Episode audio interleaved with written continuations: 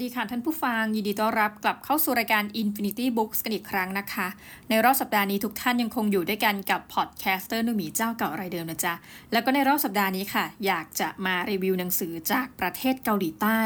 ที่มีชื่อว่าช่วยด้วยครับพี่สาวผมเป็นไซโคพาธนะคะต้องบอกว่าตอนที่แบบเห็นหนังสือเล่มนี้เอาเฉพาะชื่อเรื่องเนี่ยคือสะดุดตาสะดุดใจมากแล้วก็หน้าปกเนี่ย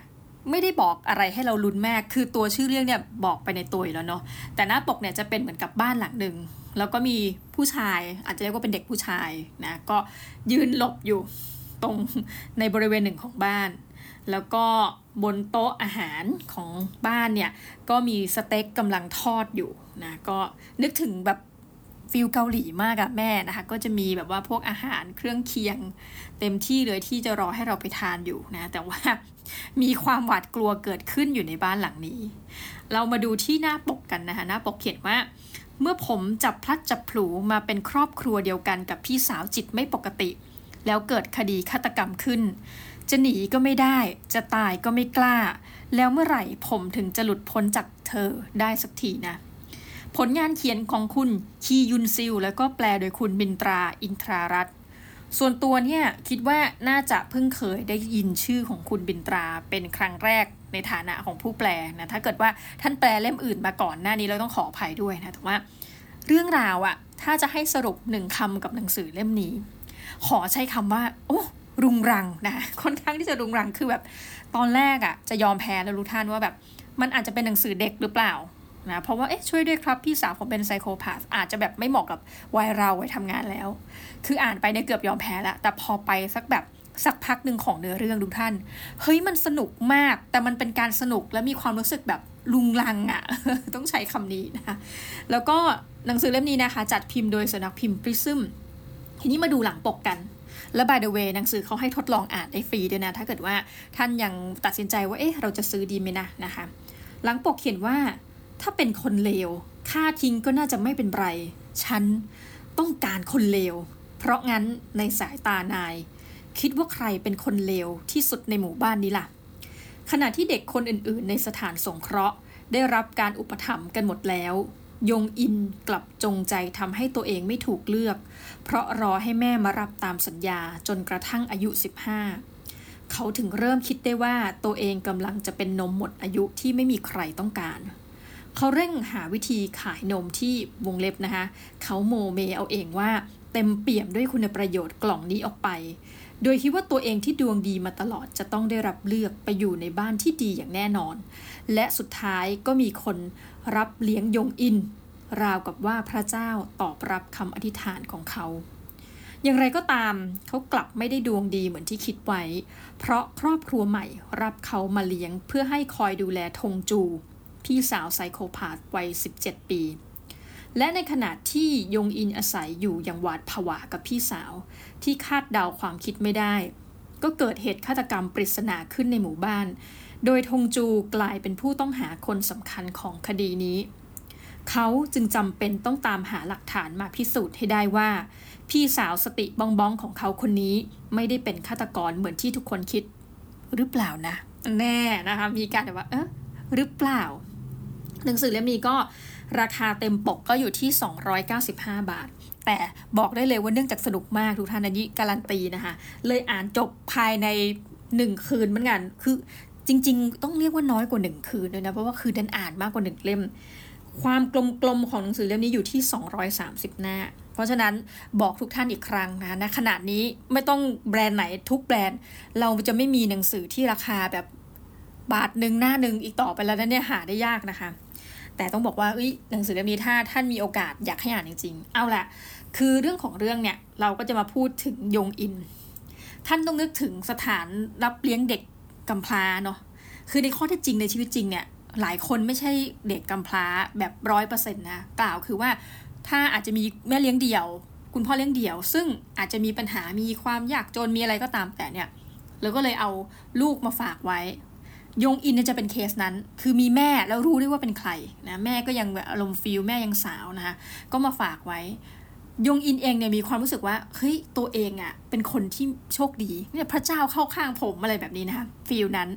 แล้วก็ ตามเนื้อเรื่องที่บอกเลยที่ปู่มาข้างต้นก็คือว่าเขามีความหวังอะว่าแบบแม่ก็คงจะมารับเขาถึงแม้จะโตมาแบบเป็นหนุ่มเป็นวัยรุ่นแล้ว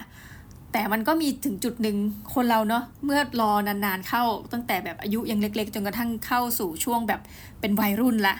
คือมันจะเหมือนกับอย่างที่บอกขนมก็ใกล้บูดแล้วเฮ้ยถ้าเราไม่ทำอะไรสักอย่างเนี่ยแล้วถ้าแม่ไม่มารับอีกแล้วจะยังไง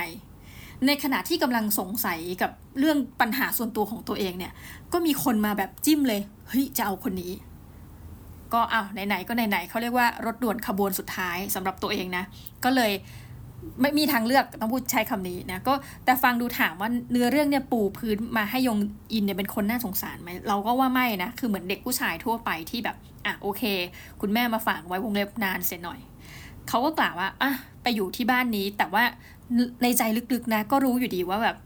เดี๋ยวสักพักใหญ่ๆเดี๋ยวพอแม่มารับเราก็กลับไปอยู่กับแม่อยู่ดีก็ไม่ได้มีความคิดอะไรมากปรากฏว่าพอไปอยู่ที่บ้านแห่งเนี้ยเขาก็มีความรู้สึกแปลกๆนะ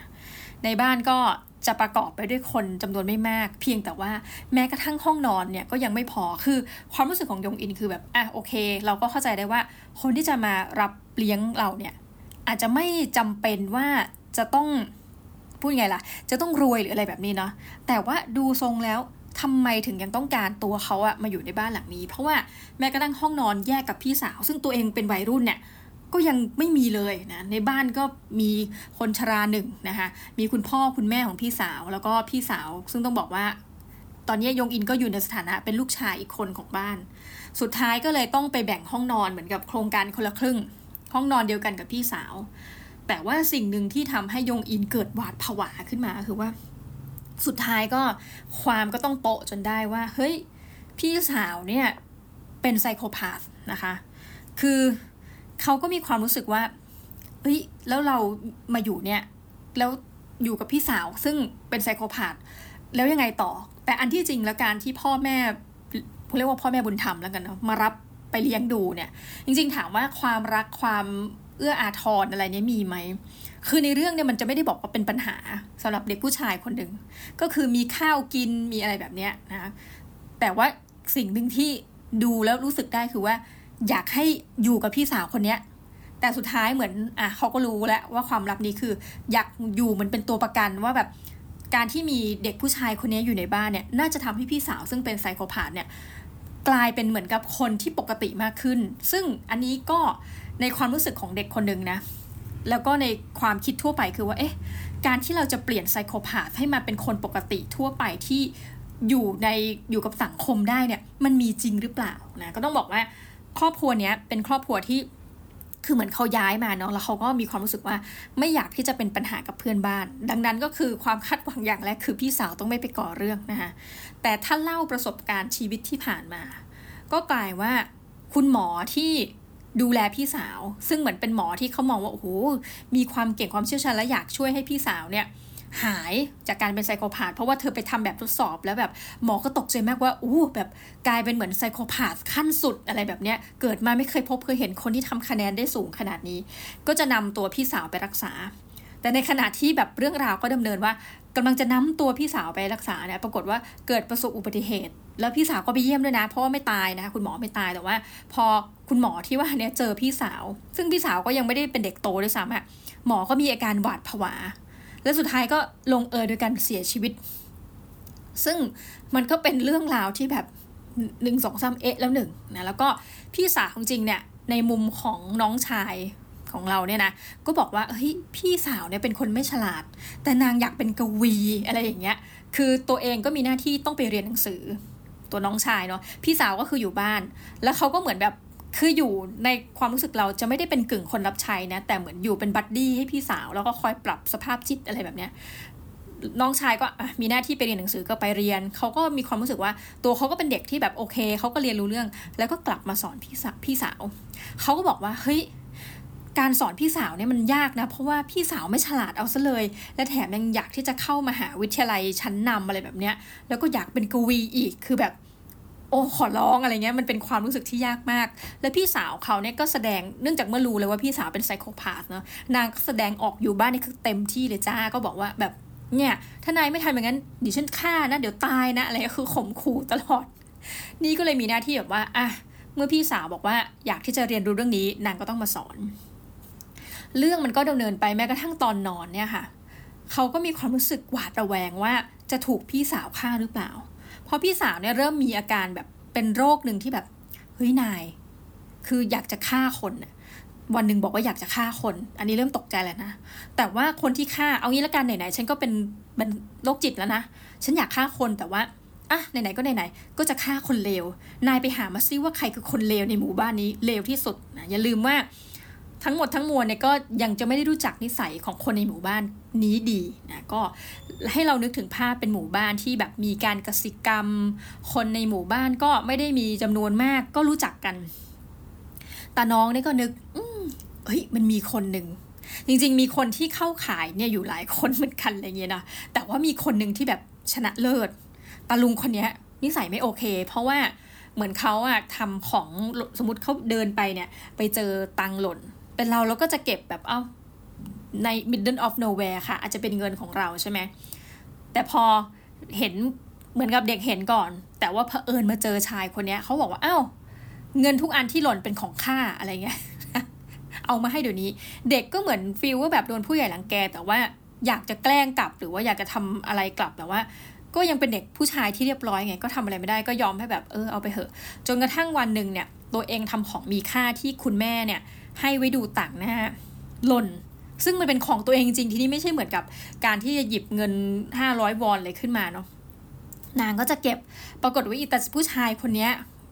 นะอีตาลุงเนี่ยก็แบบว่าเอ้ามันเป็นของฉันก็ฉันบอกแล้วไงว่าอะไรที่หล่นอยู่พื้นเป็นของข้าอะไรเงี้ยแล้วเด็กก็ไม่ทำอะไรสุดท้ายพ่อพระเอกของเราก็เสียของรักไปอย่างน่าเสียอกเสียใจยิ่งก็เลยมีการวางแผนซ้อนแผนในคืนหนึ่งคือจะรู้สึกว่าฉันต้องไปชิงเอาของชิ้นนี้คืนเพราะว่าไม่ไหวแล้วนอนคิดสระตาว่าโอ๊ยผมมันห่วยจริงๆที่แบบผมไม่ทำอะไรตอนนั้นแต่ว่าโอเคสุดท้ายคิดได้ว่าไหนๆเป็นของดูต่างหน้าของคุณแม่ต้องไปเอาคืนเรื่องมันก็เกิดขึ้นทุกท่านก็คือว่าพอจะไปเอาคืนนะสุดท้ายเรื่องทุกอย่างมันกลับตาลปัตรไปหมดเลยว่าคนเลวที่ว่านั้นของหมู่บ้านซึ่งตัวเองก็ไปบอกพี่สาวแล้วด้วยเนาะว่าผมว่าคนนี้เลวสุดแน่ในหมู่บ้านนางตายจริงจ้ะ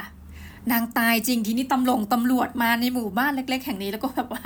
มาสืบสวนสอบสวนกันใหญ่เลยปรากฏว่าตาพระเอกของเราโป๊ะจ้ะก็คือวันนั้นบอกว่าเปิดเหมือนกับเปิดตู้เย็นไป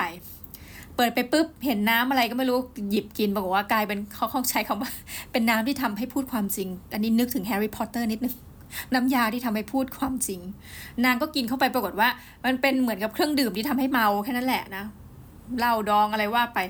นางก็กินแล้วก็เมาและการเมาของนางคือคนเราเมาแล้วต่างกันใช่ไหมบางคนเมาแล้วเรียบร้อยบางคนเมาหัวเราะนะคะพ่อพระเอกของเราน้องชายตัวดีต้องใช้คำนี้ยงอินนะคะเมาแล้วนางเล่าทุกอย่างรวมทั้งการที่บอกว่าพี่สาวเป็นไซโคพาธสวัสดีค่ะหลังจากนั้นพี่สาวก็เลยถูกนำไปเหมือนกับถูกจับนะแล้วก็คนทั้งหมู่บ้านก็แบบว่าโอ๊ยตายแล้วอันนี้แบบเป็นบ้านของไซโคพาธเหรอเนี่ยน่ากลัวจริงๆนะก็พากันเหมือนกับนินทาแล้วก็กลายเป็นเหมือนกับที่รังเกียจเดียดฉันซึ่งในขณะที่เกิดเหตุทั้งหมดเนี่ยสิ่งหนึ่งที่ยงอินไม่เก็ตเลยแล้วเราด้วยก็คือว่าพ่อแม่ในเรื่องนะรวมทั้งผู้ชราในเรื่องคุณปู่ก็คือไม่มีใครรู้สึกว่าจะไล่ผมออกจากบ้านเลยเหรอจริงๆผมควรจะไปตั้งแต่ที่แบบเปิดเผยโป๊ะแตกเรื่องว่าพี่สาวเป็นไซโคพาธจากการที่แบบผมดื่มน้ำเมาไปแล้วนะแต่ไม่กลายเป็นว่าทั้งหมดทั้งมวลทั้งบ้านรวมพลังรวมทั้งพี่สาวว่านายต้องช่วยฉันนะเธอต้องช่วยพี่สาวเพราะว่าเธอเป็นหนึ่งในสาเหตุที่ทำให้พี่สาวไปติดคุกเรื่องราวทั้งหมดที่สนุกสนานก็เริ่มขึ้นจากตรงนี้นะคะถามว่ามันสนุกยังไงคือเราจะใบ้ไม่ได้มากกว่านี้นะมันสนุกที่หนึ่งตอนแรกอ่ะคือยงอินเนี่ยมีความสับสนว่าหนึ่งพี่สาวนางฆ่าจริงหรือเปล่าเพราะนางเป็นคนบอกเองว่าก็พี่สาวบอกว่าอยากฆ่าคนให้ไปเลือกคนที่เลวที่สุดก็เลือกแล้วไงแล้วพอเลือกปุ๊บอีกไม่นานผู้ชายคนนี้ดันตายจริงนางก็ระแวงพี่สาวตัวเองว่าจะหลอกให้นางช่วยหรือเปล่าแล้วถ้าช่วยหลังจากนี้นางจะฆ่าแบบไปทั้งหมู่บ้านหรือเปล่านะนั่นไม่นับว่าเป็นตอนนี้เป็นที่รังเกียจของหมู่บ้านแล้วเนาะประการที่สองก็คือว่ามันมีตัวละครที่พี่สาวบอกว่าฉันคิดว่าคนนี้แน่คนนี้แน่ที่เป็นคนฆ่าลุงคนนั้นซึ่งพี่สาวก็จะร่ายเหตุผลมาแต่อย่าลืมนะคะยงอินคิดในใจตลอดเวลาว่าพี่สาวนางไม่ฉลาดเพราะนั่นบอกว่าทฤษฎีที่พี่สาวพูดไม่มีทางเป็นจริง แล้วตัวละครน่ะและความหวาดระแวงทุกท่านมันก็จะแบบหมุนๆวนๆกันหมดเนี่ยนะสนุกมากแล้วสุดท้ายอ่ะก็จะโอเคตอนสุดท้ายเราเฉลยก่อนแต่ไม่บอกว่าใครแต่ตอนสุดท้ายก็จะจับได้อยู่ดีแหละอารมณ์ฟีลแฮปปี้เอนดิ้งว่าอ๋อสุดท้ายก็จะรู้แล้วว่าใครเป็นฆาตกรแต่คำถามก็คือว่ากว่าที่จะไปถึงจุดนั้นอะตัวละครนี่คือสลับกันต่อเลยเฮ้ยหรือว่าคนนี้เป็นฆาตกรหรือว่าคนนี้เป็นฆาตกรหรือว่ามันมีฆาตกรตัวใหม่แล้วก็สลับกับความไม่ไว้เนื้อเชื่อใจกันและกันในหมู่บ้านที่เกิดขึ้นแต่ต้องบอกว่าตัวละครในหมู่บ้านคือมันมีฟีลแบบเหมือนการหักหลังกันฟีลแบบว่าคนที่อ๋อเป็นเพื่อนกันตั้งแต่เด็กแต่ก็เกลียดกันอันนี้คือจะพูดถึงตัวละครอื่นแล้วนะมีแบบเป็นลุงคนนี้กับลุงคนนี้เป็นเพื่อนรักกันแต่ก็เกลียดกันเพราะว่าคนนึงดูจะประสบความสำเร็จในชีวิตจริงมากกว่าอีกคนแต่อีกคนก็ถือว่าแต่ตอนเรียนหนังสือฉันมีการศึกษาที่ดีแค่ตอนนี้ฉันโตมาเป็นผู้ใหญ่ฉันไม่ได้มีหน้าที่การงานที่ดีแต่ว่าแม่ฉันก็เลี้ยงดูฉันเป็นฟีลแบบว่าไม่ทำงานทำการแต่แม่มีเงินในระดับหนึ่งในหมู่บ้านมีหน้ามีตาอะไรแบบนี้เนาะ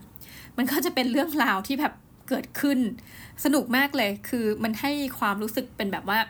เรื่องเกิดขึ้นในสถานที่แห่งเดียวในหมู่บ้านที่ทุกคนรู้จักกันหมดแต่เกิดในการที่รู้จักกันหมดเนี่ยมันเกิดความแบบหวาดระแวงแล้วไม่ไว้ใจกันน่ะแล้วก็เหมือนกับโลกทั้งใบมาถล่มทลายไปสู่ยงอินว่า1นายเป็นสาเหตุที่ทำให้พี่ติดคุกนายจะต้องเป็นเด็กก็จริงนะแต่ต้องจัดการเคลียร์เรื่องราวการฆาตกรรมและจับผู้ร้ายให้ได้นะคะเพราะนั้นตอนจบเนี่ยบอกว่าแฮปปี้เอนดิ้งแต่ต้องใบ้กับทุกท่านก่อนว่า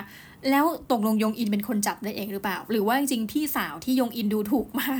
ตลอดในช่วงเวลาที่อยู่ด้วยกันว่าไม่ฉลาดเอาซะเลยและยังเป็นไซโคพาธอีกหรือนางเองอ่ะเป็นคนที่จับฆาตกรได้อ้าวหรือว่าจริงๆแล้วนางอ่ะก็คือฆาตกรที่ซ่อนเงื่อนอีกทีนึงอันเนี้ยเป็นหนังสือที่สนุกมากทุกท่านอยากให้อ่านแล้วแบบแป๊บเดียวจบนะยังไงก็ขอฝากฝังกันไว้ขออ่านชื่อเรื่องอีกนิดนึงนะคะช่วยด้วยครับเครื่องหมายแอสเจรีพี่สาวผมเป็นไซโคพาธสำหรับวันนี้นะคะขอให้ทุกท่านเอนจอยกับการอ่านหนังสือแล้วก็ขอลาไปก่อนนะคะสวัสดีค่ะ